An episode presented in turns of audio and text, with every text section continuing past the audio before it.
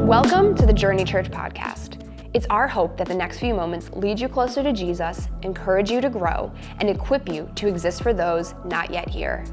If you enjoyed today's message, we'd love for you to subscribe to our podcast so that we can bring you fresh content every week as you continue in your walk with Christ.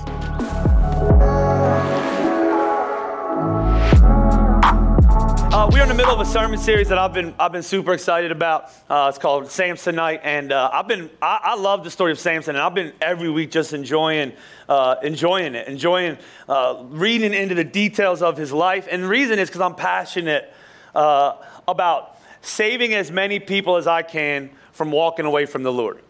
There's two. I want to save people from their sin, and, and what I mean is I want to I want God to use this church I want them to save people from that. I want us to serve and people to come in, feel like, like it's their home, meet Christ. I want to see them have that first time experience. And then I got to tell you, uh, the hardest part for me is watching somebody have that experience with Christ, be going where God has called them to be, be healing, you know, healed, seeing, seeing them become whole. It's almost like a roller coaster. They get to the top, or you think they're going to keep going, and then before you know it, it's all downhill. And I, have watched, I could, I could spend months just telling you stories about people who were going towards Christ and lost their way, got addicted again, dated the wrong person, right? Somebody that they shouldn't have been dating, uh, started making decisions that I knew were going to lead them away from the Lord, got more apathetic than they should be, like just all of these situations in their life. And so we've been working through the story of Samson because he's an incredibly uh, called, gifted man with a ridiculously uh, weak will, and his will walks him away from the Lord, and he ends up he ends up coming back to the Lord at the end of his life. We're going to get there, but he kind of crashes and burns. He, he doesn't he doesn't reach his full potential, and so we've worked through some topics. Next week we're going to take a look at the topic of unresolved anger anger. If you are a person who is angry and you have not resolved it in your life, I've seen that lead people away from the Lord. And so we're going to talk about anger. Anybody else struggle with anger? You're probably not going to admit it uh, but you're angry that I asked you about your anger today. Right?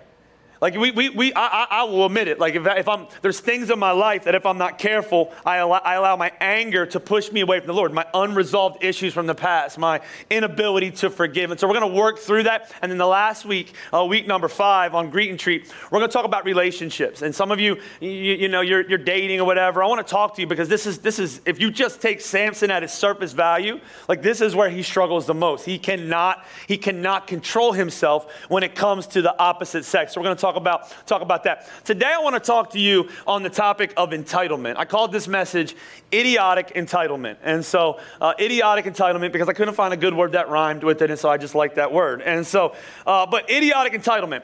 He, here's what I would say about Samson Samson was born into blessing. You ever meet anybody like that? I want you to think about people in your life. You'll notice most of you are not going to think about yourself.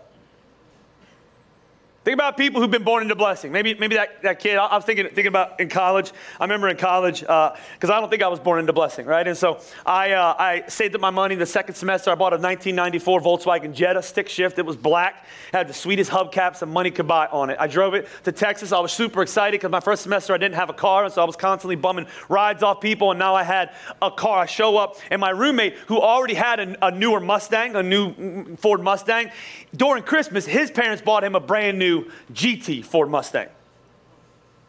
He lived in blessing.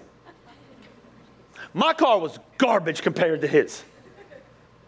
Some of you have friends, like, you, you know, you, your birthday would come every year. Your parents would, you know, give you, give you maybe 25 bucks in a card, tell you they, they love you, right? And give you money even though you did nothing to come into this world. You ever think about that? Like, you're getting celebrated for your mom doing the work. And so, congratulations. And so, you get 25 bucks, you go to that friend's house, he gets a pony a pony.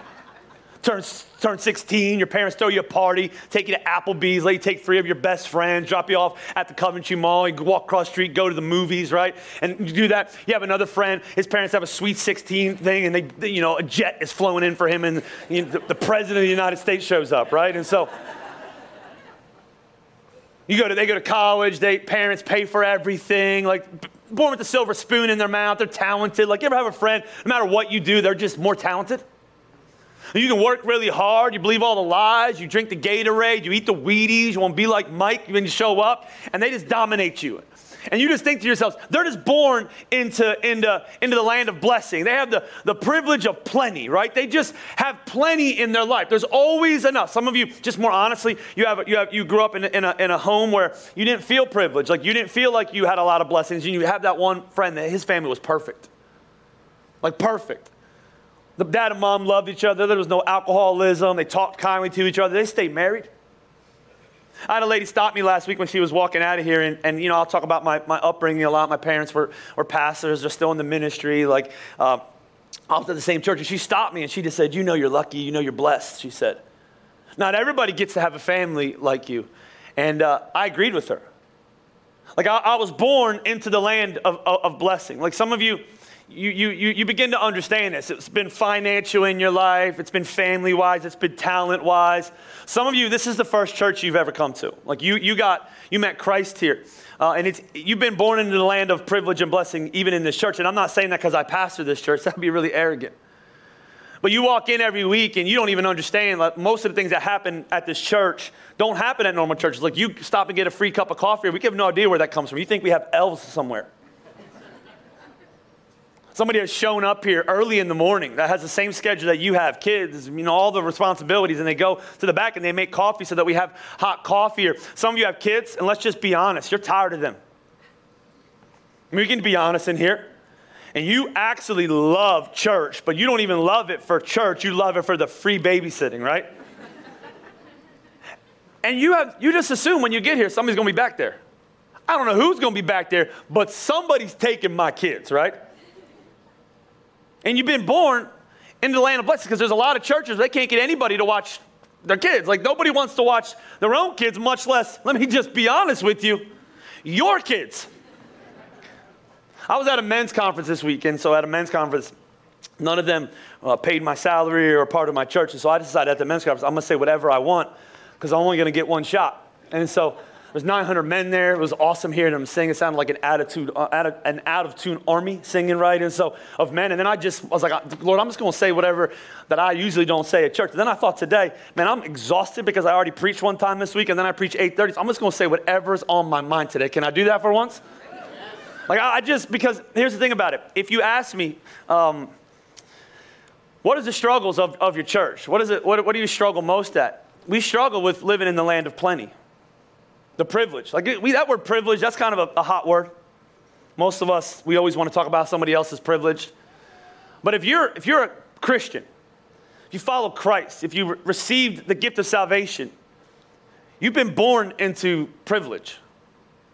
I want to remind you even of that. Like, watch what the Bible says. Here's what the Bible says, because some of you don't understand. You think uh, church is about your rules that you follow and your regimen that you keep. And then if you do the rules and you have the right regimen, then there's a God in heaven that's going to check some boxes off. And then you have a relationship with Him because of all the things that you've done, right? That doesn't feel like you've been born into blessing or the land of plenty, a land of privilege. What that feels like is a weight.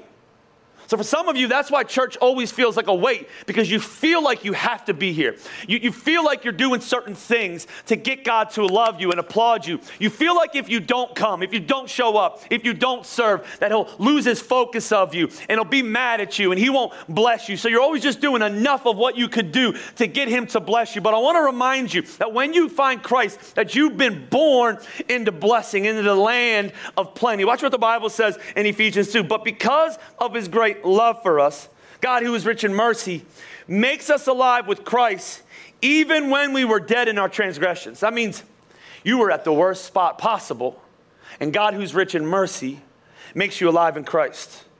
And then it says this it's by grace you've been saved. It's by grace. God raised us up with Christ and seated us with Him in the heavenly realms in Christ Jesus, in order that in the coming ages He might show the incomparable riches of His grace expressed in His kindness to us in Christ. Watch what it says again. He wants to remind us, Paul, for it's by grace you have been saved through faith, and this is not from yourselves, it's a gift from God, not by works, so no one can boast. You've been born into the land of plenty.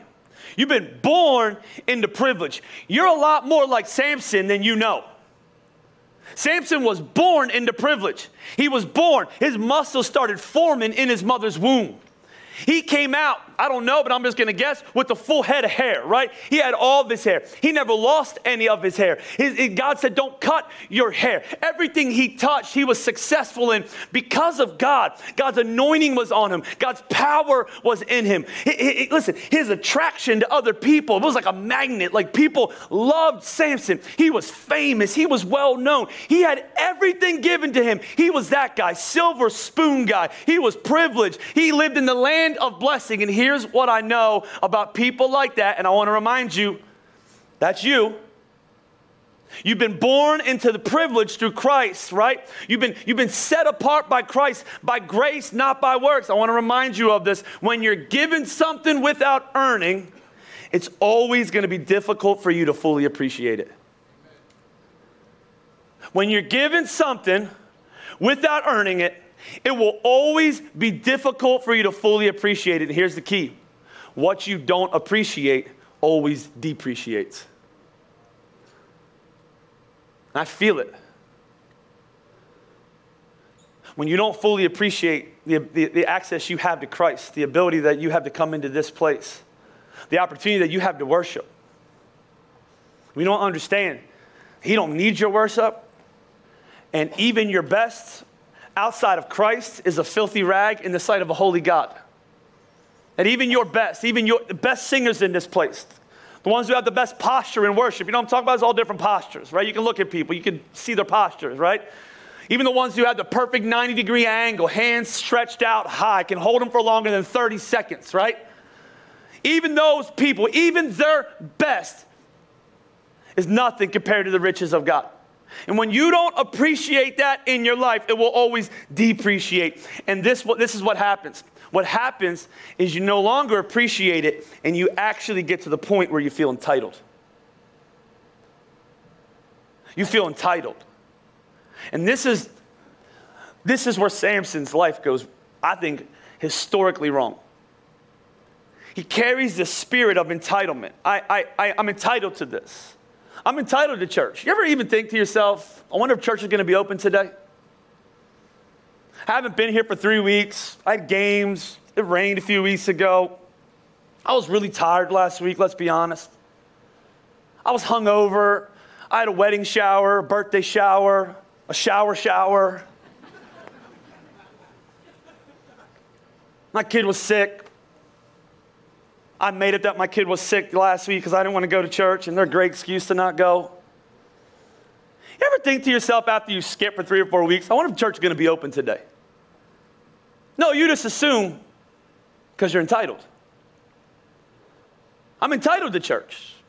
I wonder if you think to yourself, I have three kids, they're screaming, they're fighting, they're on my nerves. I wonder if anybody's going to be watching kids today. No, you. Get out. You didn't even stop the car yet, Dad. Get out, right? Take them, honey. Why? We're entitled. Did you get up today and say, God, thank you so much for allowing me to come to church and worship you in the midst of all the crap that I pulled this week? All the times that I spent not focused on you, all the times that I wasn't thankful and grateful and, you know, pointing my praise towards you and I just worried about myself and then I prayed that you would save me from stress, but I'm stressed because I don't put you first. God, save me. We don't even wonder. We just assume he's going to be happy to see me. Why? Because he's given us something we didn't earn. And when he's given us something we didn't earn, it's really hard for us to appreciate it. And what happens when you don't appreciate is entitlement sets in. Did you see this last week? I want to take you back to Judges chapter 14. I want to show you something in Judges chapter 14. You remember the Lord gave him strength, the Bible says, to tear apart uh, a lion, a young lion, as if it was a young goat. I don't know what that means.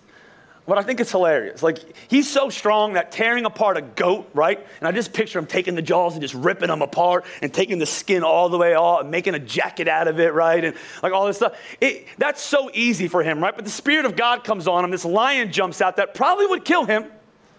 And he takes the lion and he rips it open and he walks away as if it's no big deal.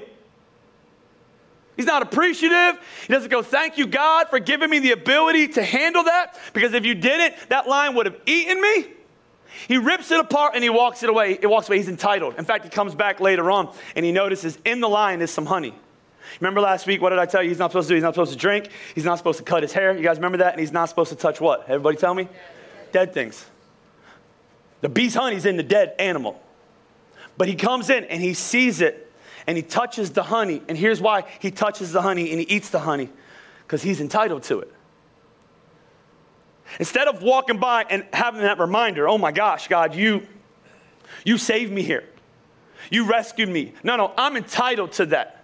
It's like when we start a business and we forget that God has given us the ability to start the business and it starts to go where we, we never dreamed it would go. And God begins us to give us opportunities that we should have never had. And there's honey in there, right? There's things that maybe we shouldn't touch, like the, like the, like the ability for us to start skipping church or not relying on the Lord as much as we were relying or not being faithful with the finances because He's increased them now. And so when we had a little bit, we could be faithful. But when He's increased it, and what do we do? We go back and we touch the honey because we're entitled to it. I did the work, right? I earned this. I should be able to touch this, right? Same thing with marriages. We're entitled to them. Like we, we, we touch the honey. We get kids, right? We, we start off so, God, give me a kid. God, I just want to raise this kid to serve you and follow you and believe in you and do all these things. And then you have kids, and there's so many other things that are clamoring for their attention. You touch the honey. You forget where you came from. You, you forget what God has done in your life entitlement. And when you begin to believe in entitlement, you be- begin to believe that you deserve certain things. And when you live from a deserving attitude, your eventual end will be a destroyed spiritual life. When you live from a deserving attitude, and so Brene Brown, she says this, and I love this. She says, What's the answer? Because here's the thing I want God to bless me. Anybody else? Nobody does? I want to pastor a bigger church. I'm just going to tell you personally for me. I don't want this to be the biggest auditorium we ever had. I want this to be the JV auditorium.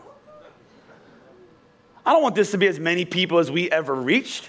I want this to just be the beginning. Like, I, I don't, I, I, want God to bless my life. I don't think that's, we should be ashamed about that. I, I want Him to increase our finances in this church so we can continue to reach more people. But here's the ticket how do you continue to handle the blessings of God in a way where He can continue to bring them to you? Watch what she says. Brene Brown, she says, What separates privilege from entitlement? Watch what she says gratitude.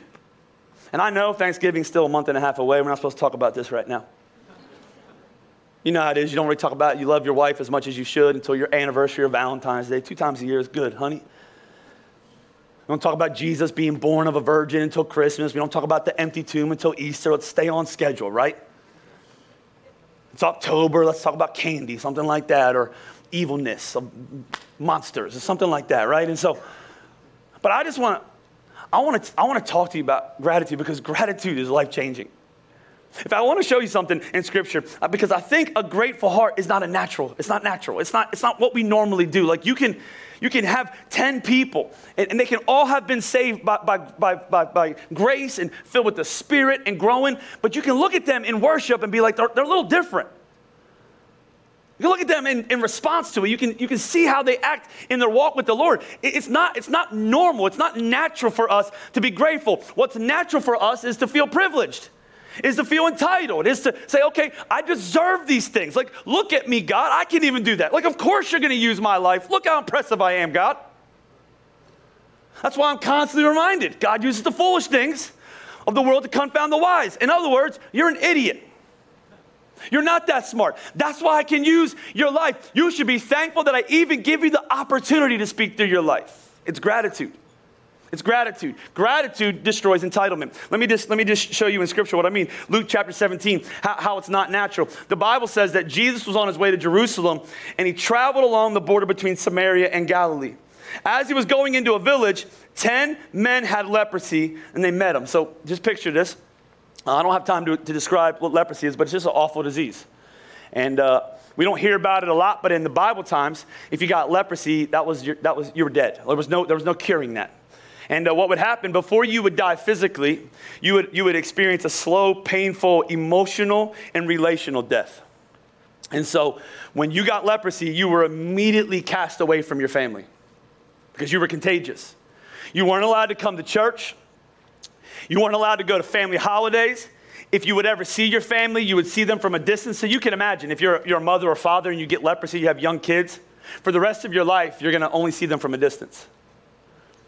So the only people you could hang out with were other lepers. You can see these 10 guys are walking around. Uh, leprosy would give you all sorts of lesions on your skin, and uh, oftentimes, because of what would happen physically, you would lose feeling in a lot, of your, a lot of your extremities, and maybe you would accidentally cut off a finger at one point, or rip your nose off, or lose an ear. And so these guys are carrying ears around in their pockets and stuff like that, and they're just, they're, they're just messed up. Everywhere they would go, they would have to yell unclean. Imagine this unclean, unclean, unclean. And so they see Jesus, right? And Jesus is there, the Bible says, and they stand at a distance and they call in a loud voice, Have pity on us! Have pity on us! And when he saw them, he said, Go, show yourself to the priests. And they went, and as they went, they were cleansed. No cure, the cure is Jesus. There's a lot we can unpack there. They're running and they start to look and they look down. All the scabs are going away. Some dude's ear that was in his pocket is back on his head. He's like, oh my gosh, I got both ears now. hey, Frank, your nose is back on your face. They're running. They're excited. And there's one dude, right? This one dude who has now been, in, been put in the land of privilege and in the land of blessing. I didn't earn this healing. I met Jesus and he healed me, right? One guy, the Bible says, watch what it says. As they went, they were cleansed. One of them, when he saw he was healed, came back praising God in a loud voice. One of them. The other nine kept running, right? He threw himself at Jesus' feet, and what does he do? And he thanks him. I love that Jesus does this constantly. He's talking to Jewish people, they hated Samaritans, and so Jesus throws this, he's a Samaritan. I want to make sure you know that. Like he's, he's not a typical church person, right? He's not, he's not typically what you would say as somebody who would quote unquote enjoy church, right? He's an outsider. You ever notice how judgmental we are with outsiders and how cool we are with the insiders? And Jesus was really, really close with outsiders and he was kind of judgmental with the insiders. Right? And so the Bible says that he comes back, the Bible says, and says Jesus, Thank you, Jesus. And then Jesus says, Where's the rest of them? Wasn't there 10? Were they not all healed? In other words, gratefulness is optional, it's not normal. It's not typically how we live our lives. The longer you live in blessing, the less thankful you could be. The more God gives you, the easier it is to live entitled. I don't know if you have kids. The hardest thing for your kids is to train them to not be entitled while blessing them. It is, it is a terrifying endeavor to raise an entitled brat who is going to be a burden everywhere they go for the rest of their life. Like you want to you want to bless them, but you want to bless them in a way where they're more and more and more grateful, they're more and more giving, they're more and more generous, they develop more and more character and as a parent, what do you do as soon as you realize, "Oh my gosh, I'm raising an entitled kid. I don't want to raise an entitled kid." You close your hand. You live with an open hand when you have a grateful, thankful kid. You live with the clo- this is what happens in our lives. You want more blessing from God. It's not about his resources. He has more in his tank than you can even imagine. It's about your gratefulness. So let me just give you a few thoughts on gratefulness. This is how you kill entitlement. One, you're going to remember every good thing you have comes from God. Everybody say every. every. Say every. Every. Every. Every. Every. Come on, let's say it like you mean it. Every. I, I, listen, I want you to try to fall asleep tonight and hear my annoying voice. I want you to hear it in your sleep, right? I want to get a mean email from you that I kept you up, right, at nighttime. Every, everybody say every. every. In Montgomeryville, say every. every. No, not here. I wanted to hear them. And so, if you're online, just scream at your computer. Every good thing, you got to get this. This is really important. Every good thing that you have comes from God. And I don't see this in Samson at all. There's not a time. Judges 13, 14, 15, or 16, there's not a time that you see Samson having this kind of inside conversation with himself where he, he looks in the mirror, he goes, Man, thank you, God, for my muscles. He's playing with his hair, right, in the most masculine way possible. Thank you.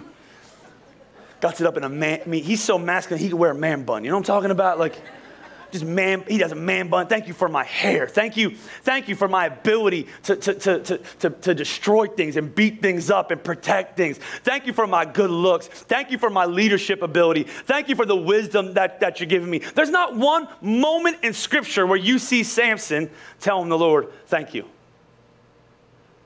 And if you're not careful, you can spend your entire week, your entire month, your entire year, your entire church experience, your entire life, without ever uttering the words, Thank you, God.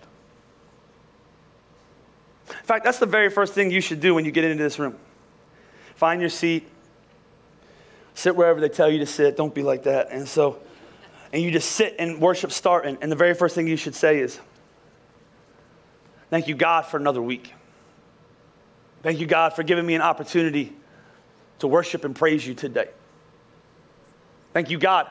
I got to do it, around myself here every week. Thank you, God, for giving me another week to share your, your truth with people. Thank you, God, that you, did, you decided to save a wretch like me. Thank, thank you, God, that you've, you've, you've done some healing in my life. Thank, thank you, God, for another chance. And here's why because if I don't do that, what I don't appreciate depreciates. I'll come up here without a thankful heart. And what translates out of a thankful heart is a non inspired message from the Lord. When I don't understand how, how good He's been. How, listen, I shouldn't be up here. You, you shouldn't be in these seats. Me and you are not good enough to be in this room and praise God outside of the grace of Jesus Christ. Everything you have, everything you have, every, every, everything you have. Shall I say it again? Everything you have that is good comes from the Lord. Watch what it says in the book of James 1. Don't be deceived. My brothers and sisters, every good and perfect gift is from above. Every good and perfect gift coming down from the Father of heavenly lights, who does not change like the shifting shadows. And here's why this is so important a grateful heart is a magnet for more miracles. A grateful heart is a magnet for more miracles. And so I want to spend my entire life recognizing the blessings and the goodness of God in, in, in my life. Everything good. Number, number two is this is don't let what you want rob you of what you have. Don't let what you want rob you what you have. So uh, this is what happens to Samson. He, he, he wanted honey. he sees honey. I want the honey. So what happens? He lets him rob, lets it rob him what he has. What does he have? He has this ridiculous strength. He is willing to sacrifice the strength that God has given him in his life, built on the promises of God, which is don't touch dead things, don't drink alcohol, don't cut your hair, for some honey. And here's what I found a lot of us that are entitled, we will allow what we want in our lives, our unanswered prayers, our expectations, the things that other people have that we don't have, to rob us of a grateful heart and what we have. I mean, I, I just I can give you so many examples. Last night was homecoming, right? Homecoming's this whole thing. I got a ninth grader. I didn't realize ninth graders went to homecoming, and so we're figuring this out on the fly. And Carter's telling me we got to get dressed, and so he gets this, this, these clothes on that he's never going to wear again, right? And so and we go to this house, and he's going to take pictures, and I'm like, okay what, what, what time and what, what are we doing these pictures? And then I go Google in the houses where we're going, and I notice that, you know, they're, they're nicer than my house. So then I start to think about what I don't have. I don't have it. I don't have a walk-in closet. I see these pictures of this house. This, these people got a walk-in closet. One of the houses went to two houses to take pictures. I don't know what the heck is going on. And so, two houses. Next house has a pool and a hot tub. But you know what I got in the back of my yard right now? Trees. I don't not only have trees, I got one that died on me this year, and it's gonna cost me lots of money to cut down a tree that I did not plant. you know what I don't have? A pool. I'm gonna allow what I don't have to rob me of what I have. You, you, know what, you know what I do have? I have clothes for the closet. I, I have a mower to take care of my lawn, and I got friends that are going to help me cut down the tree. They just don't know it yet.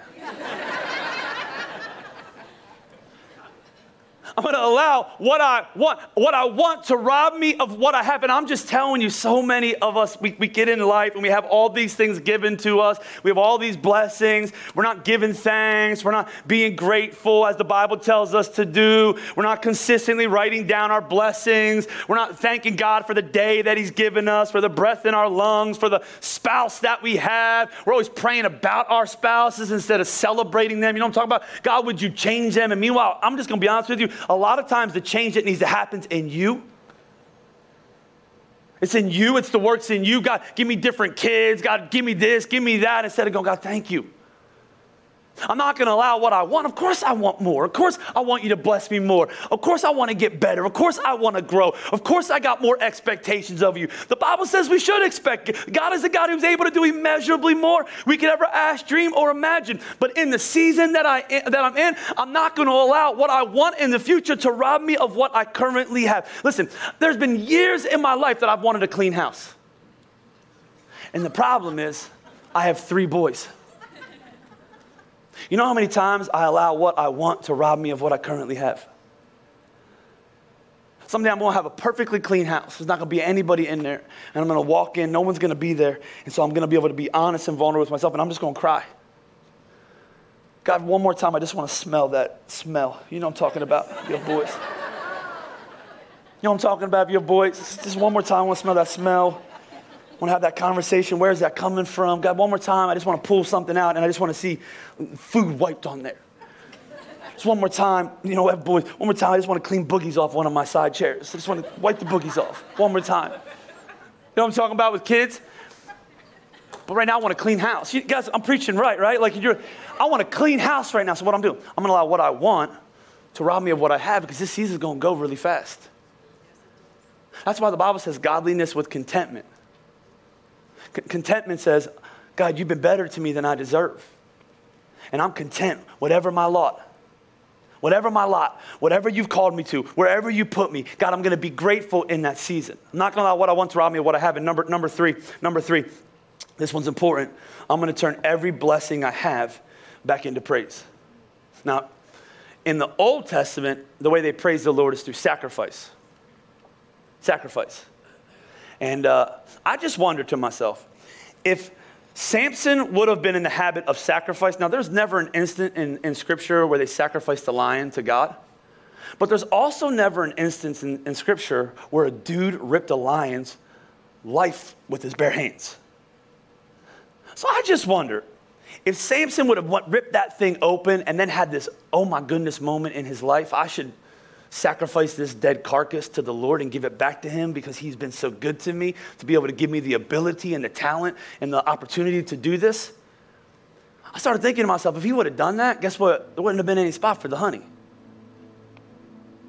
But He didn't. He didn't turn. He didn't turn it back into praise.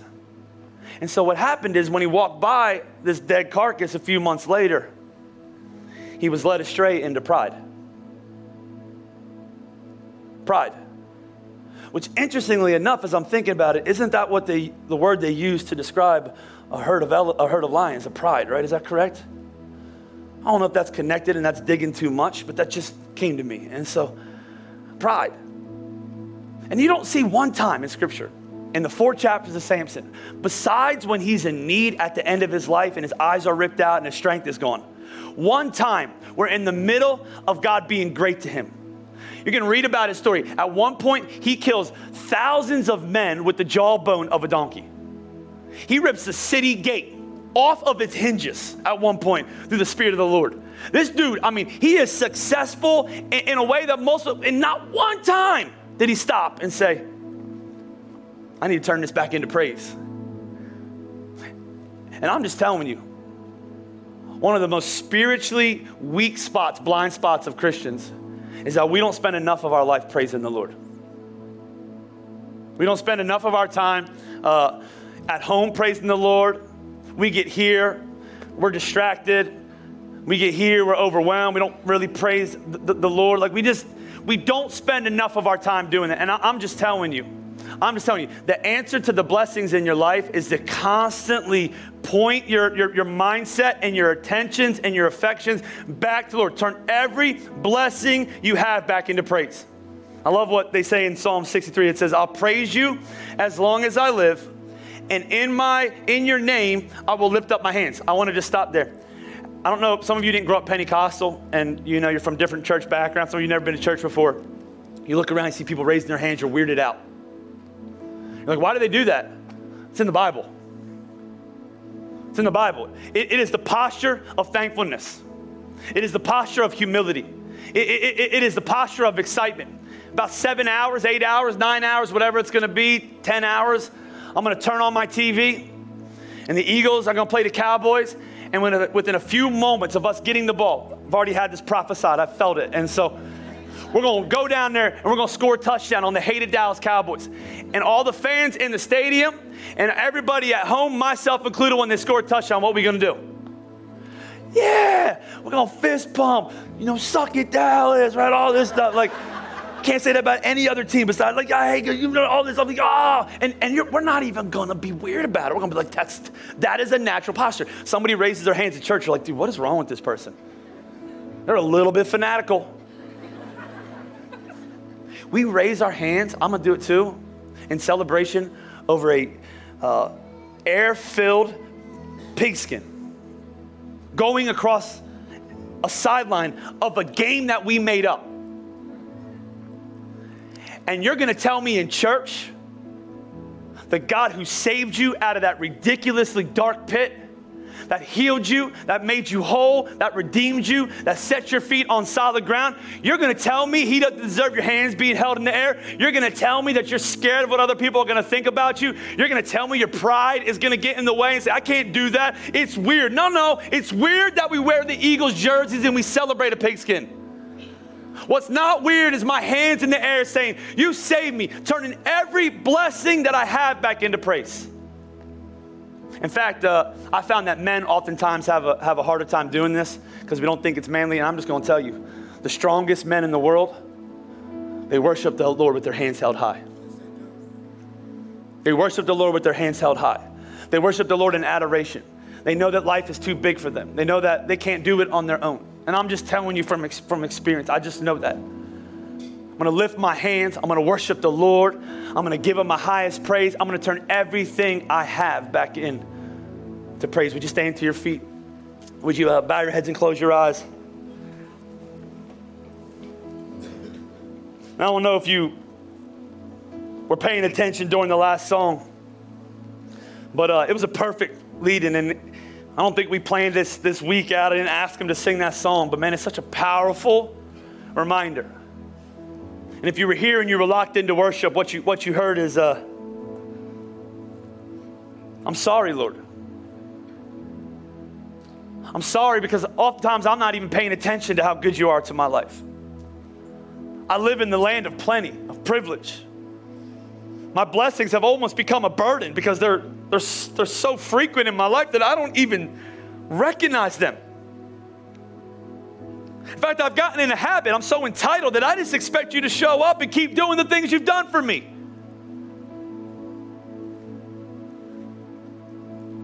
And I think the answer to balancing out those high expectations of God is a massive awareness of how good He is to you. And listen to me, He's been better to you than you deserve.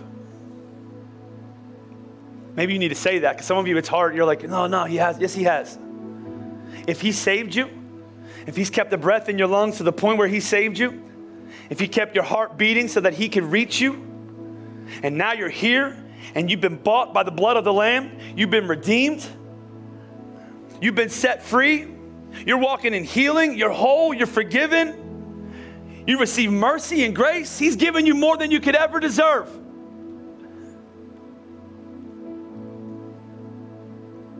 I'm grateful. I'm grateful. I'm grateful. Every good thing I had is from God. I'm grateful. God, I know there's more things I want you to do in my life, but Lord, the answer right now in my life is to be thankful for what you've done so far. So far. God, create a contentment in my life, godliness with contentment. And Father, right now, all over this place, Lord, we just give you praise. We just give you honor. Maybe if you would feel comfortable in this place, I know sometimes it feels like you need the music to keep to raise your hands. Maybe you would just lift your hands all over this place and you would just begin to tell him, Father, I thank you. I'm not worried about the person to my right or left. I'm not ashamed of you. Lord, I'm grateful.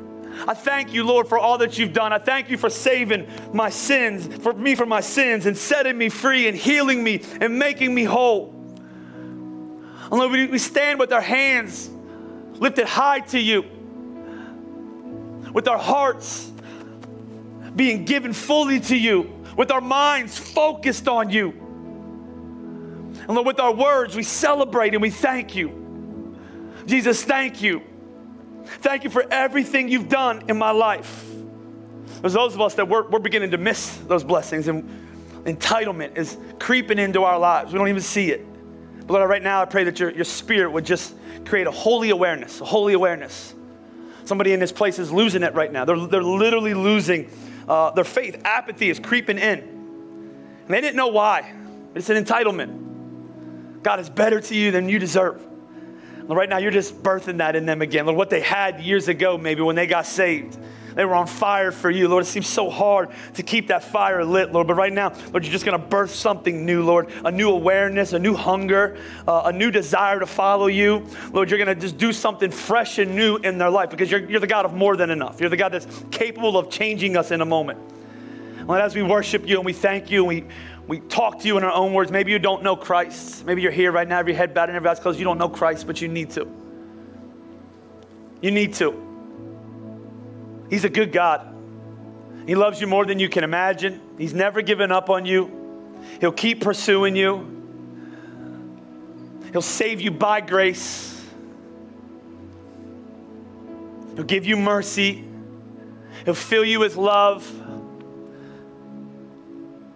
He'll give you this deep sense of joy. It's better than happiness. Happiness is fleeting. He'll give you joy, unspeakable joy. Some of you, you live your life crippled by anxiety the Spirit of the Lord comes into your life through relationship with Jesus Christ, and the Bible says that He'll fill you with the peace that surpasses all understanding, outside of circumstance. Man, I want that for you. I want that for you. Somebody's been praying that for you. But here's the thing about it it's like, it's like any gift. The gift can be presented, wrapped, and pushed across the table. But your job is to take it and open it up. And the Bible says if you would just call on Jesus, you would confess you're a sinner, you need a Savior. You would humble yourself in this moment that Jesus would come in and lift you up. He died for you, He was buried for you. The Bible says on the third day, He rose for you, and He defeated death, sin, and hell, and it's through Him. Anyone who calls on the name of Jesus is saved. So I'm going to lead you in a prayer as we close, both here in Montgomeryville. You would say, hey, that's me, that's me, that's me. I don't know Christ, but I need to. I don't, I don't know Jesus, but I need to. I can't live one more day without him. I need to humble myself in this moment. I need to ask him to be my forgiver, my healer. Maybe you've been in church for literally years and you've never actually had an experience with Christ. You know how I know that that happens? Because I grew up in church and I didn't meet him until I was 18. I knew him with my head, but I never allowed him to touch and come into my heart. And when I had that moment, everything changed. Maybe you've been here for years. Maybe you, in Montgomery, you've walked through the, the doors of a church for years, but you don't have a relationship with Jesus Christ, and you know you need one right now. All over this place, if you would say, hey, that's me, that's me, I need Jesus to be the Lord and Savior of my life. In a humble, courageous, bold step, if that's you, would you just shoot your hand straight towards heaven and say, hey, that's me, I don't know Christ. I see a hand here, I see a hand here, I see another hand here. Come on, just keep your hand held high. Another hand here. Yes, yes, yes. Anybody else who would say, hey, that's me? That's me. The Spirit of the living God is knocking at the door of my heart. I'm going to let him in right now. I'm going to let him in. We're going to pray together all over this place. Maybe you've never prayed before. Prayer is like talking to your friend. It's like talking to your friend. Nothing long, nothing drawn out, nothing super religious. I need Jesus Christ all over our houses. Would you just repeat after me, everyone? Say, Jesus. Thank you for meeting me here today. Jesus, I believe in you. I know you can heal me. I know through your cross, you can set me free. I know because of your empty tomb that today I'm made whole. That this is not the end of me, but I have a future with you, Jesus. Thank you for setting me free. Thank you for rescuing me. And thank you for changing me today. In your name we pray, Jesus. All over this house, shout amen with me. Amen. Come on, let's clap together. Thank you for taking a few minutes out of your day to listen to our podcast. If you decided to give your life to Jesus after hearing this message, or want to learn more about how you can join us in person, visit jrny.church for more resources or to find a location near you. Have a great rest of your day.